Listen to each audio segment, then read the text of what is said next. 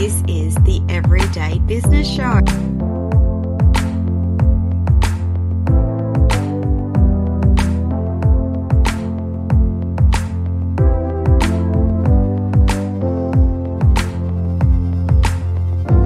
I'm going to do it to the best of my ability because if I fail, that means I fail for my entire female nation, I call it. is that possible? That was the question for myself. And it is absolutely possible.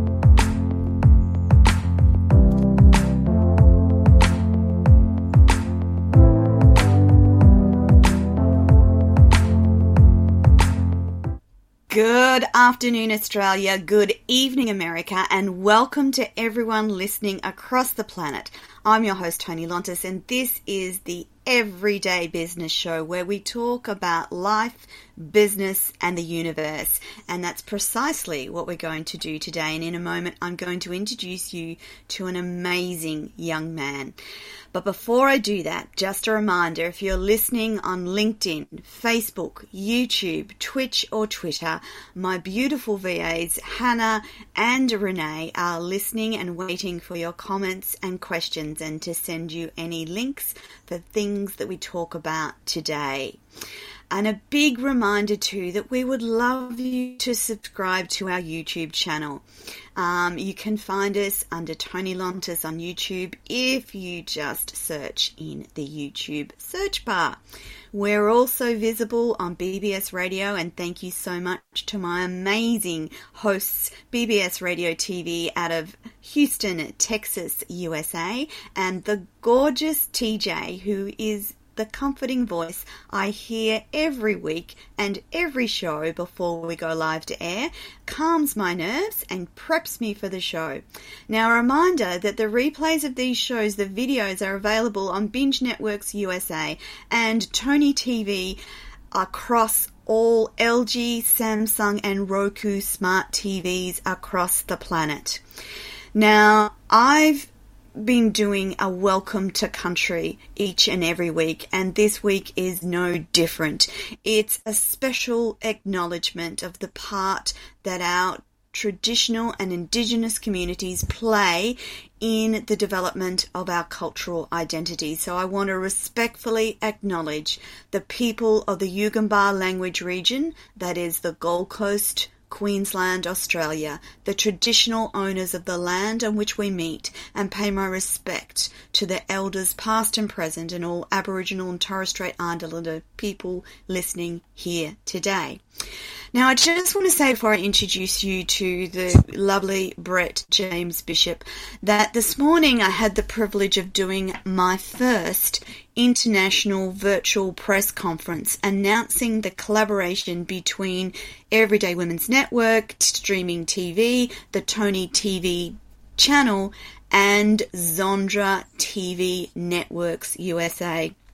What a privilege it was to be in the presence of such amazing women.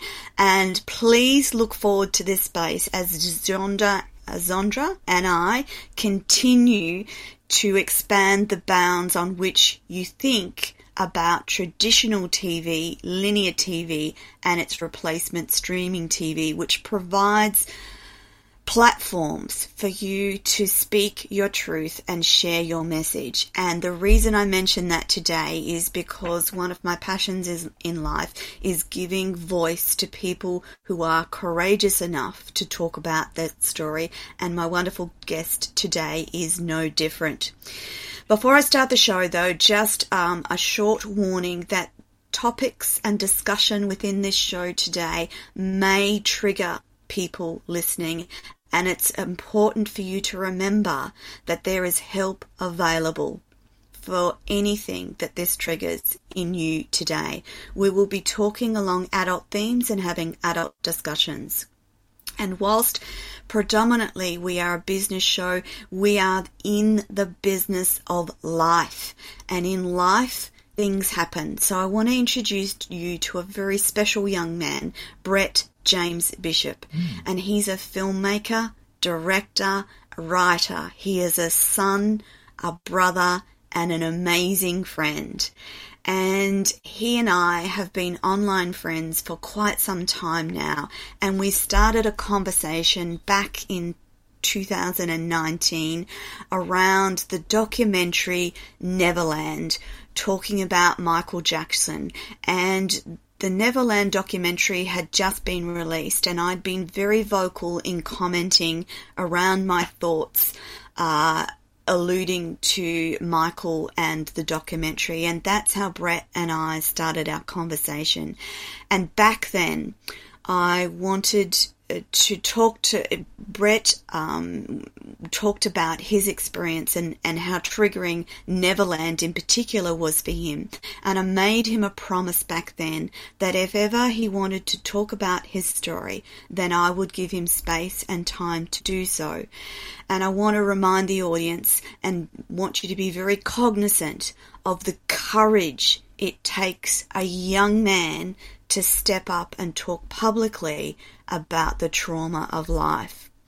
And so I want you to keep that forefront in your mind as I introduce you today to the wonderful Brett. Good morning, Brett. Good evening in the US. Thank you for joining us today. Yes, it is. Uh, it is definitely evening, but good morning or good afternoon to you.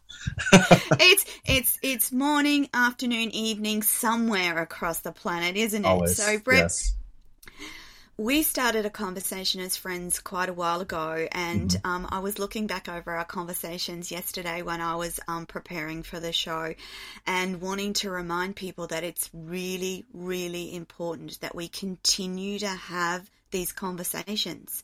So I want to start at the beginning, and mm-hmm. with your permission, I'd like to talk a little bit about growing up. Are you okay with that? Yeah, ask away, ask questions. I'm here to answer. I'm here okay. to So let's talk about what it was like growing up for you. I am in Utah, in the United States. Yes. Utah is known to be very dominantly um, um, LDS. It's the Latter Day Saints, the Church of Jesus Christ, Latter Day Saints. So I was raised in the church, um, but the the household I was raised in was pretty abusive. Um, yes, and I, you know, I I didn't know why when I was a kid. I didn't know through childhood that things this was abuse. I didn't know that this was trauma uh, until high school, and then starting to piece things through. But growing up was, you know, you're presented the world that's given to you. You, you exist in that reality that they, that your parents create for you, or or maybe even lack thereof sometimes. But it was it was it was uh, it was it was it was all right until I realized what wasn't all right later on. And that's the thing. When we're children, we only know the family and the environment to which we were born. And it's often not until we grow and start to experience life as an adult that you start to question exactly what it means to you and the way you grew up. So, I want to put, talk briefly, Brett, and for you to explain to the audience some of the fundamentals around the Mormon religion, if you're okay with that. I don't know if I'd be the best person to talk. I, I mean, I, I, guess I could try. Let's, but uh, the fundamentals is uh, just where the church came from. Uh, Joseph Smith was a was a prophet, and he was visited by Heavenly Father and Jesus Christ, the Holy Ghost, and was asked to create this this true church that had been left off the planet for a very long time. And through there, this dynasty has has been created, uh, and you know since the eighteen the eighteen sixties, and yeah, now it's just the dominant religion. It's it's it's very much in control of a lot of things here that some it shouldn't be. Uh, yes. But yeah, so culturally though, that's that's really where you can almost remove it from what the church is and what the church teaches to what how the members have taken it and how they have kind of cultified it in a way. I don't even know if cultify is a word. That is now. Cultify is actually a great word. Is it? Okay. I, I, I think it's I think it's a good word to use because good. in cults there is life only as the cult sees it. And once you step out of sight of that, you become estranged from the cult principles and practices. And Brett, growing up, did that mean for you that you didn't know much outside of the Mormon church teachings until you got older? Definitely, 100%. One hundred percent. It was all. It's all about the culture, and uh, again, there is a separation from what the church is to what the culture is. And if you go anywhere outside of Utah, and you go to, and you're part of uh, the, I'm just gonna say LDS if that's okay, uh, the LDS faith. Uh, anywhere else, it's a completely different community. Uh, so it's mainly, I, I think the the stigmas are really big in Utah yes. more than anywhere else. So and Brett, is there any? I'm trying to get an understanding of why this seems to center on poor old Utah. Is it just because that's the home base for the Mormon yeah. religion? Yeah. So um, Joseph Smith is from the East Coast, and they were kind of persecuted once the church started gaining members at that time, and they were forced to leave. Or if it was Brigham Young, I apologize. I know there's going to be a bunch of Mormon uh, specialists on, on me with this. I apologize. The point being is at one point the church was was over East Coast, and they traveled, and once they got to Utah, ah. that's where the there's a famous saying where I believe it was Brigham Young said this is the place, and that's where they established themselves and have ever since. So. So, Utah seems to be the epicenter for the religion, and help me understand some of the things that you experienced as being born into the Mormon religion. Things I experienced basically were social, what were social norms, you could say uh, within that. Um, I remember like the first time I met, I had a friend, I think it was in fifth grade, that was Catholic. And that was like a big deal because everyone else, as far as I knew and as far as I associated with, was LDS. So it was it was just kind of being in a bubble and of at certain ages you go through certain steps in the church and you you gain certain you know you advancements i'll say because i again i don't really yes. want to speak for the church per se but it's you know there's that but again it's the culture that that is you know you you must be baptized at eight years old there's there's no question that you wouldn't choose they say you choose it but you're also eight years old um, that you wouldn't ch- choose to be baptized and then you become no. an official member of the church and whatnot and so yeah there's so those are the type of things uh, growing up as far as what was expected i yes. think is probably the best way of putting it yeah brett um, if I may, um, you talked about growing up in an abusive home. Can you explain to me what that meant for you in particular? To explain that, because I think this will be an ongoing theme today, yes. uh, to explain that, you have to go into the cycle. And where did the cycle start? So it didn't start with me or yes. what happened to me. It honestly, it started with my mother. And yes. she was she was the oldest of all her siblings. She was verbally, uh, physically, spiritually abused from at, since the get go. Her father was a raging alcoholic and, uh, and abused her mother in front of her to the point where even her, her, mother would yell out for my mom as a young girl to try to help. So that that type of trauma and stigma, like, and again, we're talking decades ago. Now we're barely getting to the point where we could have this conversation. So imagine going back 50 years and dealing with that even maybe even longer and growing up. So she was, and it's kind of a long-winded answer. I apologize, but she no, is, she is again, the oldest of her siblings. So she, in a, in a way raised the siblings because the mother had her own situation going on. But this was something where it was very hush hush. Again, culture now is tough in Utah if you're kind of outside of the LDS uh, culture, not to use the word again, but but back then it was quiet. It, they call them wards, so that you gather together and you have your own wards of group of people yes. depending on where you live, and then there's those are it, those wards make up stakes, and anyway, so yes. when you're in your ward, you put on uh, back then mainly you put on your happy face and and nobody knows what's going on and i mean that's kind of probably how it was back at that point in america regardless maybe elsewhere as yeah. well Yeah. So she never got to talk or understand exactly what she was going through. And she went straight from living with parents, if you want to say parents, Yes. to being married. And when you get married, uh, especially back in that that time, you were to be married very early, and you were to have kids immediately, and you were to have a lot of kids. And I don't, I, I'm sure that's very cultural versus. I don't. I don't remember reading in the Book of Mormon that you're supposed to have, you know, seven, eight, nine, Lots ten of kids. so I think that's mainly culture, but it was so for her. She went from raising her own siblings and then being expected to have her own kids. Now she had seven of her own. I'm six, so I'm in I'm in the lower half. But Yeah. so with her, I I think that that cycle of abuse happened because I don't I don't That know how she norm. yeah I don't I don't know I don't think she abused her siblings the way that she abused her own children.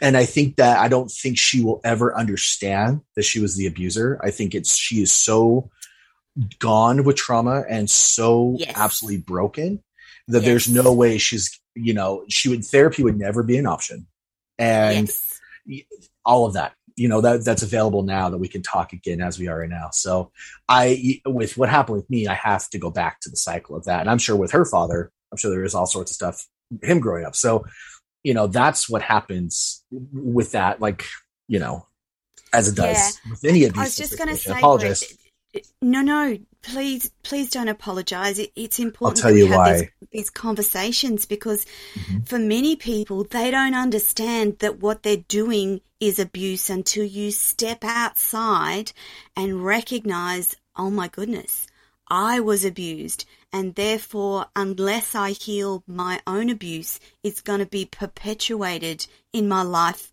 going forward.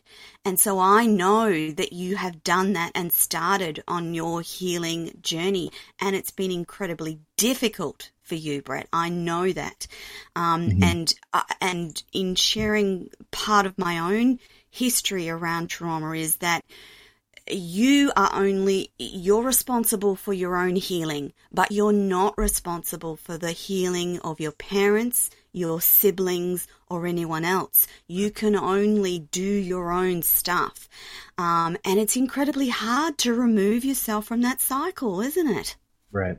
Absolutely. The reason why I was saying sorry is I'm bobbing around a lot. I actually just cut my leg open. So I'm sitting here trying to like be very like I'm not, oh you know, my god do but it's you it's need not bad. No, it's, it's- not bad. It's I, I just really I really scraped it. We're good. By the way, I am Oh, I am also we got to get this out. I am also a super sarcastic and funny guy. So Yes. if I at any point, because again, I know that there are those watching, and we talked about trigger warnings. If there's at any time where if I laugh at something with abuse, you're going to see that it's really a defense mechanism. I, I was you know, just I, going to I'm remind yeah. people. okay. Good. I, I was just going to remind. So, Brett, just I try not to though. No, no, no. But I, I, this is a really important concept for the audience to grasp because recently we have a very prominent uh, female uh, in the public eye. And her trauma is pretty recent. When I say recent, uh, within the last 10 years. And she was hounded by, tr- by traditional media when she gave the Prime Minister the side eye and there was a whole range of conversation about the inappropriateness of her behavior. I'm telling you, from my perspective and from many experts' perspective, that side eye she gave the Prime Minister had zero to do with disrespect and everything to do with her trauma. Wow. So, from her trauma perspective, here's a white male big guy in her space and the similarities between a man a white man in power and the hmm. similarities to her perpetrator were evident to Oh, wow. me and anyone else who works in trauma and that's something we have to talk about Brett that people who have suffered trauma may not react in the way that people think that they should or or that is acceptable in the community. And that should be okay.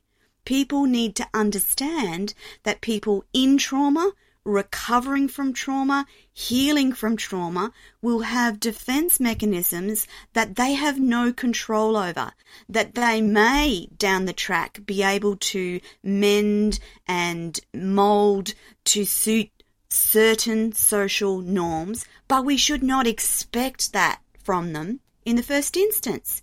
And you're very vulnerably saying, this is what happens for me. The only way I can cope with this level of trauma is that I'm sarcastic and I laugh inappropriately. And I think that as society, we need to accept this in trauma. And it's about trauma informed care. And we need right. to be having the discussion more often. Yeah. Don't you agree? I do. And I think the sarcasm started with not being able to approach the subject and yes. and not being able to even even within myself you know yes. approach the subject i have and i'm sure we'll get to this so i'm kind of jumping to the end here um, you know but through my own meditation my own coping skills learning coping skills and going through alcoholics anonymous i have yes. learned to settle that down and kind of you know put a little put a little lid on it but so i'm much better with with all of that because i've been able to go through it uh, like that. But I mean, there's even siblings I have now that well can't even bring up or just flat out deny, you know what what we went through. And I, I think the the bottom half of the kids kind of got it worse than the top. So I don't know. I wasn't yes. around for all of them, but that's kind of seems from story time of and sharing what they're willing to share. Seems like we kind of got it. I didn't get as bad yeah. as my older brother. Like my older brother right above me, he got it bad. I was yes. kind of I could I learned how to fly under the radar probably because of that. Yeah. But so Brett, tell me about the moment that you sort of were conscious that what you'd suffered was abuse. Can you walk me through that? Yeah, absolutely. So it was it was high school. So I went. Yeah. To, it's a long story long, but I, you know, middle school. I didn't go to the middle school that I in the town I lived in. I went with my dad, who was a school teacher, but he he there was a canyon in between my my middle school and my backyard. So I didn't really have a lot of friends, and I just kind of stuck to myself. But once we moved, and I actually went into high school where I was living, that's when I able I was able to start getting friends. So I was no longer living in that little bubble mm. per se. And then when you're in elementary school, you don't I I I couldn't for me. You only I didn't know. know. Yeah. Yes. And that was and that was traumatic. And I mean, we can if you at some point if you want to talk about what even happened in childhood that was that was abuse, I'll let you know. I am totally open. I am I am happy for you to to talk about that if you're comfortable, okay. Brett. Oh, and yeah. just for the audience, again, I'm issuing you a trigger warning, but it's important that we have these conversations so people can recognize behavior for what it is. So I'm going to hand over to you, Brett, and in, oh, in your own words. Let me rant. I'm just kidding. See, that's Absolutely. the sarcasm. that's the moment. No, um, so to finish the thought with high school, so I was able to get friends, and when they would see first of all, how very closed off my house was. Nobody was really allowed inside the house, and to, for ah. them to kind of ah. see behavior, and and I started getting feedback from them that hey, this isn't normal you know, it kind of felt like a Full House episode. I'm sure you all know Full House. Yes. You know, where where all of a sudden the, the kid from the outside comes into their perfect world and he's being abused, and they're like, "Wait, this isn't right." So I was that kid coming into their world, and they're kind of like, you, "What? You know what happens?" And I mean, I even had like, I even had a moment with with a sibling that beat up another sibling. But I mean, it wasn't like you know brothers fighting. It was my my Full brother on. who was it was he was out of out of school for two weeks, and I had to lie about why he was out of high school, why he was not attending school. So I was I and, I, and that comes with threatening. But I mean, so we can even move backwards. My mom did a lot of things where she expected a lot from my dad. My dad was a Marine, then Army yes. Reserve, was a mechanic and a school teacher at the same time. So he wasn't around wow. too much, which that was kind of the staple, I want to say culturally, or expected that the, the dad works and the mom stays home and, yes. and raises the kids and does the cooking and all that. You know, we're going back to this, you know, the cleavers type, you know, leave it to beaver type idea, but yeah. in a more realistic, deranged type of way. And so, you know, my dad and I never, I never really had a dad, in, in the traditional Yes. sense. I mean, I had a dad, and he was, and when he was there, it was fine, but it wasn't ever a bonding, you know, type thing ever. And so anyway, so she would expect a lot from him, put a lot on his plate, put a lot of expectation and pressure, and when he didn't deliver, it was all out hell, and that happened a Oh. lot. And there was times where I would wake, I would, we would wake up when we were first grade, second grade, third grade, young kids, you know, six, seven, eight, nine years old, and the, my mom would be on the floor crying, saying that my dad did something, or if you if you come home and the furniture's gone, it's because your dad couldn't pay the bills. If you come home and your bed is gone, and you know when you are a second grader, you're home That's is hard. thing, and so it is. Yeah, that I mean, it's tr- so I'm going to school and I'm not doing well because I'm thinking, am I going to have a house to come back to? And it was really all of just playing. It's almost like they were divorced without being divorced. They kind of used the kids upset. Yes. So Yes. it, was, it was a lot of that. But my mom was also very, again, for whatever reasons, you know, I want I don't want to justify it, but for the for the reasons that, that happened was she would abuse in a way of physical. She had a, a yardstick that she would Yes. rail on us. Um, if it was there's a shoe that's next to her that she can throw unopened Yes. unopened cola cans. I mean, Ouch. and it's to the face. It's not. It's not to you know, where. And I actually realized that even as we got older into high school, the violence got worse because it became less close combat because we were bigger, and it became Yeah. more of what can we throw you. And I remember I took that yardstick and I broke that into as many pieces as I can. One day I. I buried it in my backyard. I remember that. That was that was cathartic, I suppose. But um, anyway, but uh, yeah, there it is. And so with again high school, having those friends, and you start realizing, oh, this isn't right. Okay. Yeah. Oh, the the reason why I stayed outside so much when I was a little kid wasn't because I had a great imagination, which I do, and I was Yes. playing outside and stuff, but it was really a way of just staying away and staying Yes. under the radar and not being part part of things. And it's, I mean, Mm. that's continued on, and so that's Yeah. where the complex PTSD comes in. And we can go into Yes. that too, because that complex PTSD is Is I rough. I wasn't diagnosed with that until even after even after we we've been talking. That came Yes. later. So anyway, Yeah. I don't know if I'm jumping here. So No, no, that's fine. I, I, wanted to have an organic conversation about Yep. trauma in general. So, in talking about uh, PTSD, I guess the simplest way is that you have experienced trauma, and from a young age, uh, that has created pathways in your brain that trigger you to react when you're in certain situa- situations. And it's fear based because your body is trying to protect you from what you perceive as fear because what you experienced as a child was fearful and scary. And so going forward into your adult life, it keeps happening. Even though you've moved out of the family home, you're living an independent life, it still happens. Your brain keeps trying to protect you, and you have to learn how to deal with that, don't you, Brett? right. Well, yeah, that's a that's a very that's that. There's a lot with that. there's a Yes. lot with that. So. There is a Yeah. lot with that. I mean, A- and even oh, sorry, go ahead. I was just going to say, in talking about trauma, you, people have to understand that decades of trauma takes double decades to heal and move out of.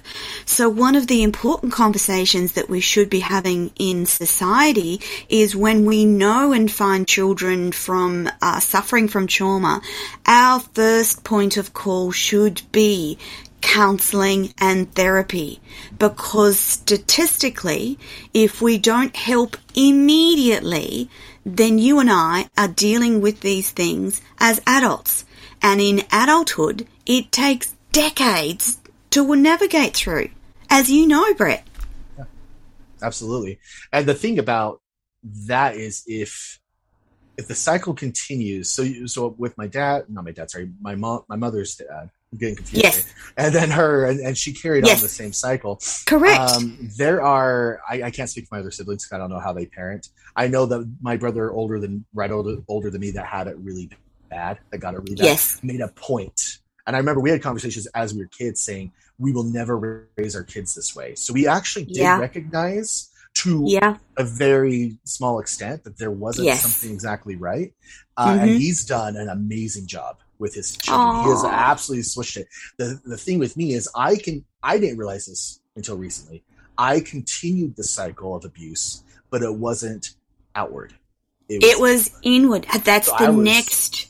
That's the next thing that we need to talk about. Wherever alcoholism, drug abuse, promiscuity, uh, antisocial behavior exist, unless there's a diagnosed uh, psychological reason for that, it usually goes back to trauma. Mm-hmm. In Absolutely. most instances, if you go back far enough, there will be trauma driving drug abuse, alcoholism, sexual abuse, childhood abuse. It's not inherent in human nature for these things to happen. They happen for a reason, and for and as Brett is demonstrating, sometimes this is intergenerational, multi generational, and it takes courage and acceptance to move yourself out of these cycles and to start to heal. It takes courage to heal. It takes courage to talk about it. It takes courage to have conversations about what this looks like for me. It takes courage and vulnerability to talk about what it's like living in that depths of blackness and despair because of trauma. Right. And to add to that, I'm multi layers here. So for me, of course, I beat myself up all the time. I don't Oh, really yeah. believe myself. And I yeah. saw, I was actually going to send you a little meme that I saw earlier, but I was like, I don't want to harass her. So I'll just tell her later. You never harass me, Brett. Uh, you sorry. never. And yes, that's the funny. thing. And that's the thing too. Inherent in all trauma is that lack of self-belief. Right. And I know in, for me, it's taken 50 years to have some level of self-belief and all it takes is a mistake on an email, tech messing up, and I go back to that place of, I'm not good enough. Who the hell do I think I am? Who the hell do I think I'm? Why am I trying? You know?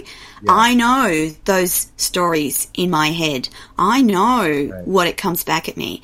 And it's a constant, no, you're okay. You're safe. You're supported. Life is okay now. This is just a glitch. Nothing more than a glitch. Yeah. And well, that's perfectly said because what the meme was saying, I'm going to just paraphrase it, was something along the lines of like, when you're feeling that you're struggling, when you're feeling like you're at your lowest, somebody else is admiring how strong you are. And so it's like that goes both ways. And so like you're Yeah. feeling like that, but I look at you like you're amazing. You've done look at what you've done.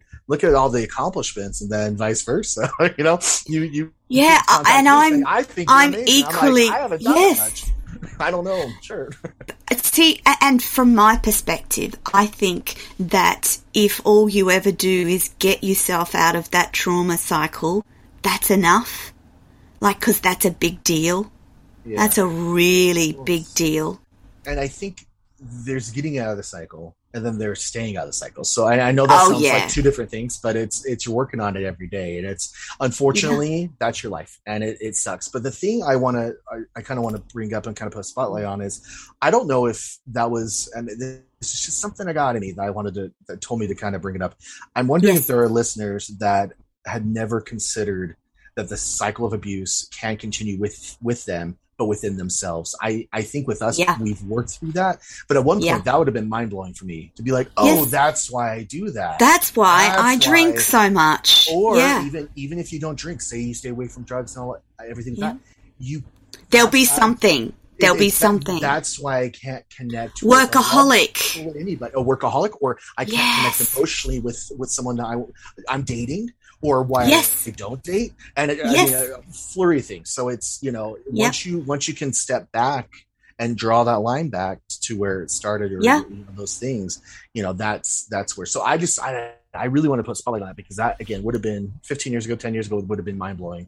For, for, Yeah. uh, I agree. I agree. Um, things that I talk about in and around trauma now, had I known back then, they would have been life changing. So it's why I feel so passionately um, about making sure people understand about the trauma cycle and inheritance uh, it, it, comes through your DNA.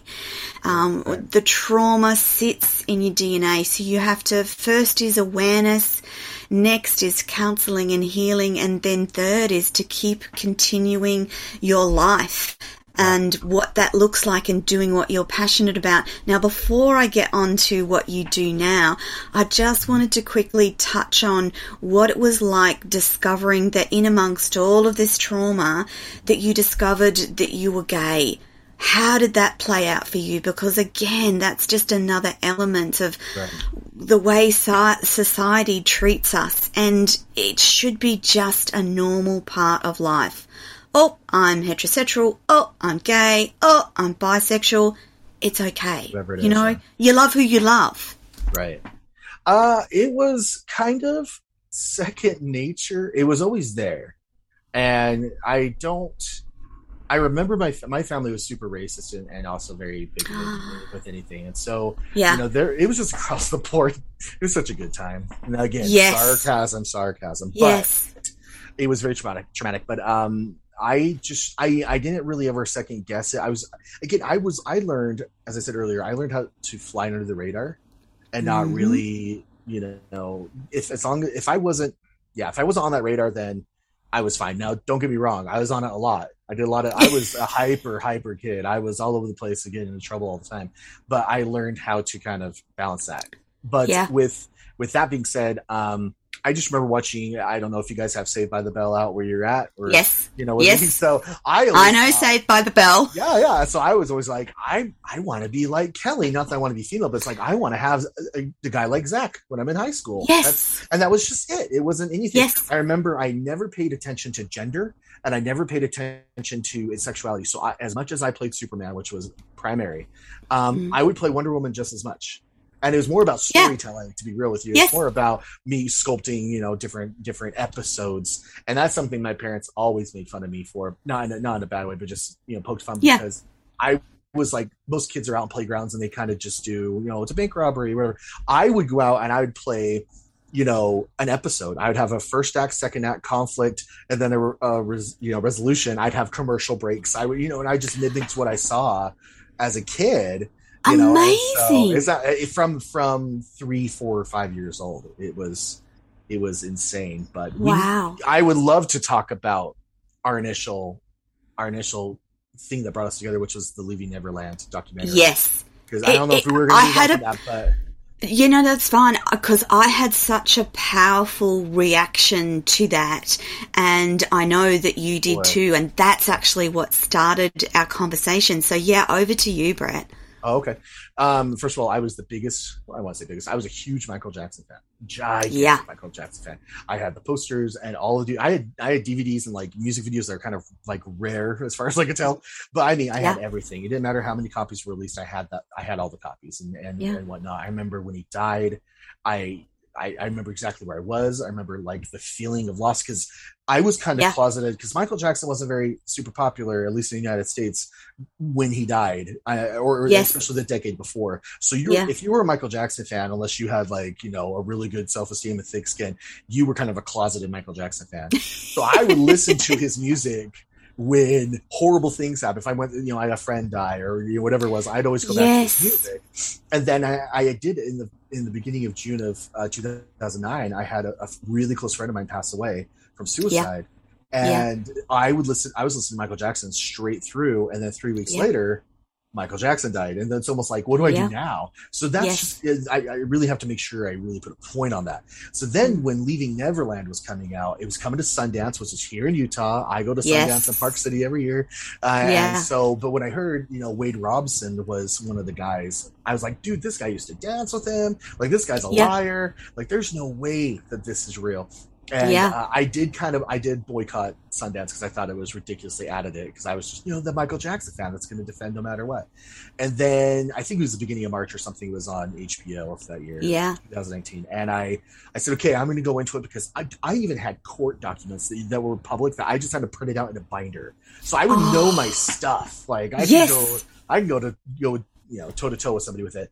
And as I watched this documentary, the more it fell in line with so many things that weren't even being discussed, but time Yeah. timelines and Yeah. and how they brought the receipts. I mean, that's that, Yeah. that's that phrase. They had the receipts. They brought it, and even if there's a few little tiny moments that may may seem like memory or whatever, there's there was way too much There for was. it not to have happened. And Yeah. so I remember I turned off. I think I went through because it's four hours. I, I believe I went through It's big. Three. Mm. Yeah, and I was. I remember us talking about that, Brett, that you Yeah. couldn't watch it all the way through because Yeah. how triggered you were. but I did, and I did it all in one night. But my- yeah. I had to. T- I had to take like an hour break, and I, and then after that, I didn't talk to anybody for three days. I know that sounds incredibly dramatic, but it's here's the here's the thing from my childhood. I felt safe Yeah. in Michael Jackson, and I didn't realize this until later. And that safety's That- just been it- taken away from you. was- yep, yep. He was all about children. He was all about as as far as like I'm here for you, heal the world. You know, that's what I grew up with Yeah. within an abusive household. So there's a lot of reasons why that shouldn't. Once you know that, you know, my reaction doesn't seem too dramatic. It seems pretty. No. pretty, Um, pretty as expected. But the thing with with James, and this is the main thing I was talking to you about, James Safechuck Yeah. is the other guy, and this is Yes. what really got me is that it actually made me remember a sexual assault I had when I was five or six, and this is really what we we initially were Yes. talking about, Yeah. and I didn't realize that it was sexual assault. I am how old am I? I was like 37. 37 Yes. like or 38 or no 36 37 doesn't matter you know really late into my into my 30s finally realizing that 30 years oh prior no.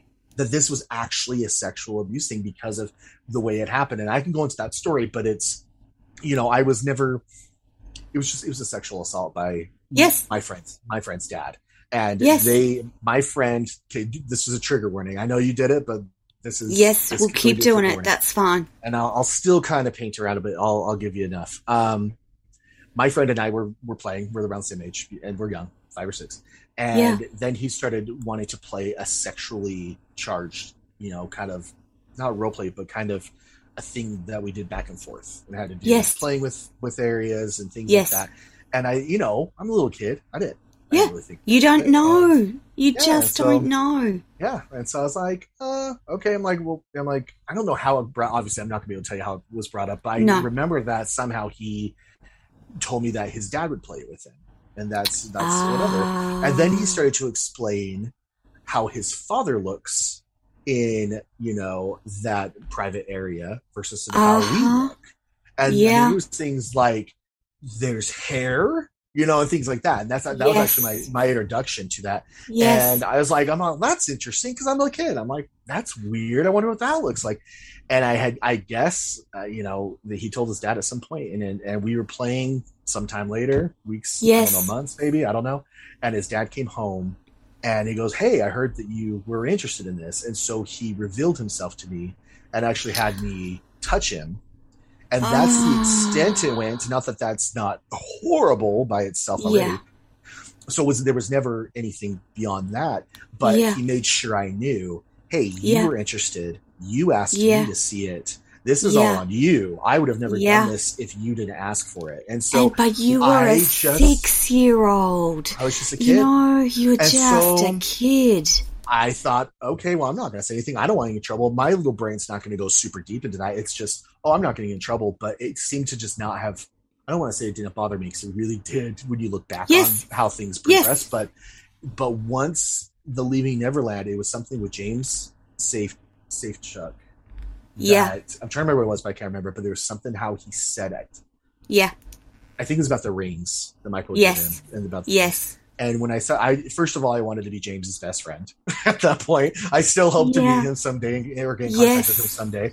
But um, but then it was very much of like, oh no, Yeah. oh that was that. That's what because he was a good guy. He was a nice guy. It was I don't want to hurt him and get him in trouble. And that's Yeah. really what it was. Even now, I'm feeling it like like Yeah. that anxiety of I don't want to get him in trouble.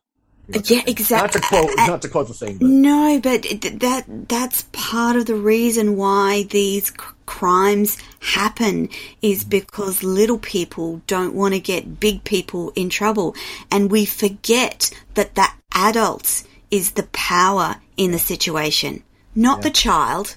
It's got nothing to do. They have no power. They have no ability to get themselves out of that situation. It's the wrongdoing of the adults.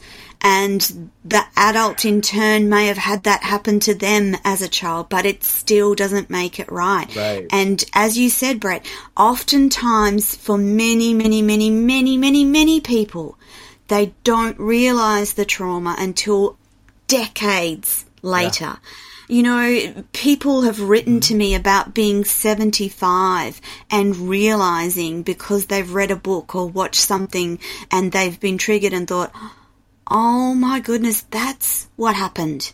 Yeah. And it's, Well- it, it- Sorry. and it's and it's because they've popped it down so deep and buried it so deep and it impacts on their lives in ways that they don't know until they start that journey of healing and discovery Right. and to live your life and and and the thing is Brett that lack of healing in trauma robs you of your best life do you know what I mean? So from my perspective, little Brett could have been um, a global filmmaker of note.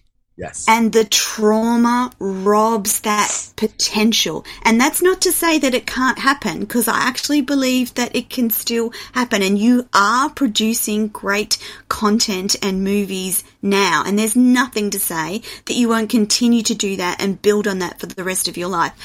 But the potential that you had as a six year old is robbed from you because of trauma, which is why it's so important to recognize the what can happen and what it robs a child of unless they get help and assistance, counseling and therapy.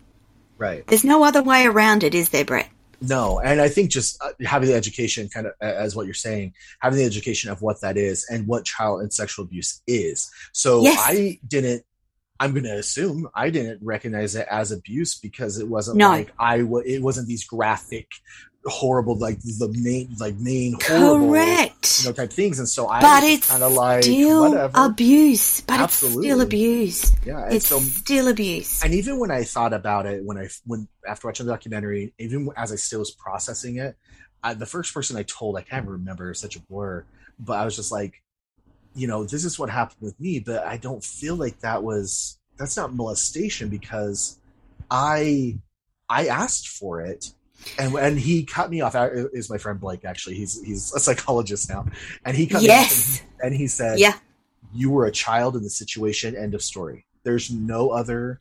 That's it. that. End no- of yeah. story. End, of story. And and it's and it's not just children. It's it's women.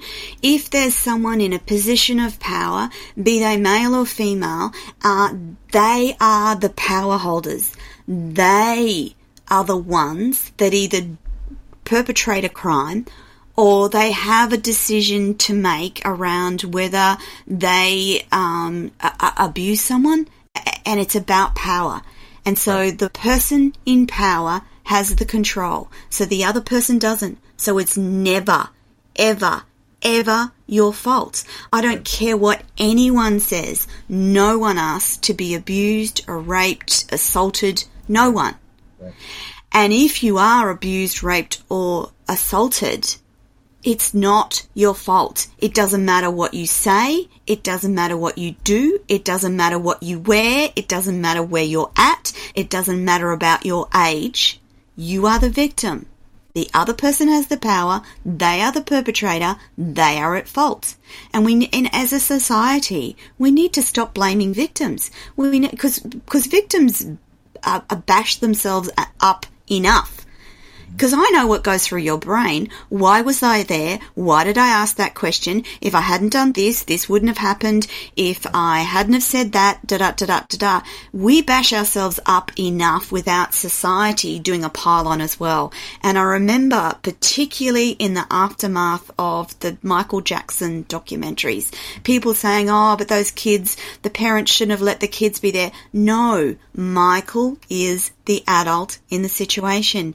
He has the control by virtue of celebrity and power and, And money and Gaslighting. gaslighting. Yeah. Uh, yeah, and like we could have a whole show on what gaslighting looks like. Let's do and it. how it we absolutely i was just i'm looking at the time going i just haven't quite have enough time with Oh, with no, not now. brett Let's at the moment no no we'll do it later we'll do it another No, show another time. i'll get brett get Brett, back again because people need to understand that these people in, in powerful positions that perpetrate these crimes, they just want to get away. They, that, they just want to get away with what they're doing.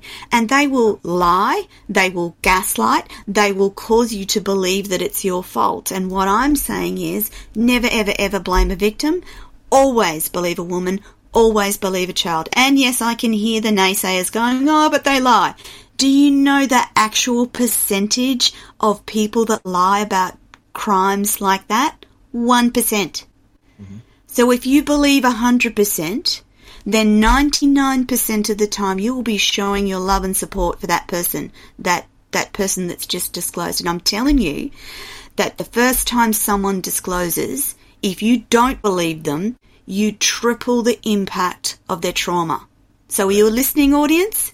Someone discloses to you, you refuse to believe them for whatever reason, you triple the cost to them mentally.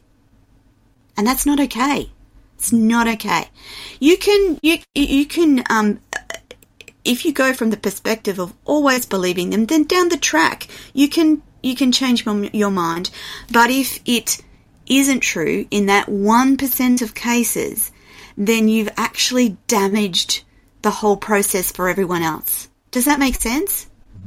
and I think let me add to that. That's okay, and see if you see if you agree.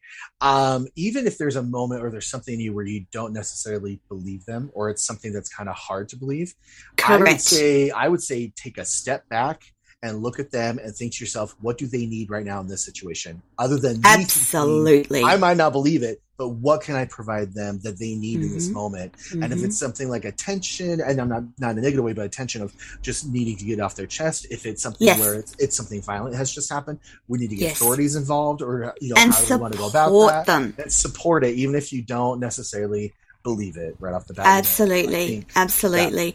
I I think that that is just one of the keys that people need to remember. That in that instance, when someone discloses or tell, tells you about something of, of this nature, you need to just listen to them because whether it's true or not is actually irrele- irrelevant. Right. Part of their healing journey is that disclosure. That point in time starts their healing. But yeah, hopefully, Yeah, yeah. you know, it at least gives them someone. They're not one person anymore; they're two. You know, They're they have somebody that's listening to them. So And the other powerful thing about that is that those stories, whilst they remain untold, hold power over you. The moment that you open yourself up and talk about that story, it ceases to hold power over you and your life. Starts the healing process. And I know this works because not only have I seen Brett's journey, not only have I observed on the sideline Brett's journey, I've observed and seen hundreds and hundreds and hundreds of other people walk the same way. And I know that these concepts we're talking about are important. And I know that people, we need to treat trauma in a different way, Brett, because we need to have whole adults. I don't want any more little Bretts being robbed of their potential because we didn't manage their trauma correctly in the first instance. You know? Because someone would have known that little six year old Brett was suffering in some way. Someone would have picked it up. A mother, a friend, a school teacher, someone would have had a moment that caused them pause that were, that they would have said, "Oh gosh, something's not right in Brett's life." Someone, but they didn't act on it. Yeah, Well, we- we they didn't well. act on it. With the cultural, how we talked about that earlier, of how you're Yes. supposed to be as a family. Yeah, we we Yeah. hit it well. We ever if you knew my mom outside of the household, she was the nicest, and she she is nice. And Yes. she did, Yes, she did gr- yes. some great things for people. But I really wish we would have a lot more back home for us, you know, and Correct. whatever. But anyway, but Yeah. that's that. Anyway, Brett. what am I doing? Am I we doing are. I am so grateful that you are here that you do have the courage and vulnerability to talk about this. It lights my soul when young men have the courage to have these difficult conversations because they make it better for all the young men across the planet and the older men too to have these discussions. And we need strong men. We need recovered men. We need healed men. If ever in humanity, now's the time for men to seek healing and tell their stories. Brett James Bishop, I am so privileged to have you on the show today. We are completely out of time. We are going to do we are going to do this again and make yes. sure that we have further conversations because I believe it is so important. Wonderful audience. Please thank my guest Brett James Bishop today. Um, we will be back again. Thank you for listening to the Everyday Business Show. I'm your host, Toni Lontis, and we will be back next week with another show. Thank you so much, Brett. Thank you. Appreciate it. Bye for now, everyone.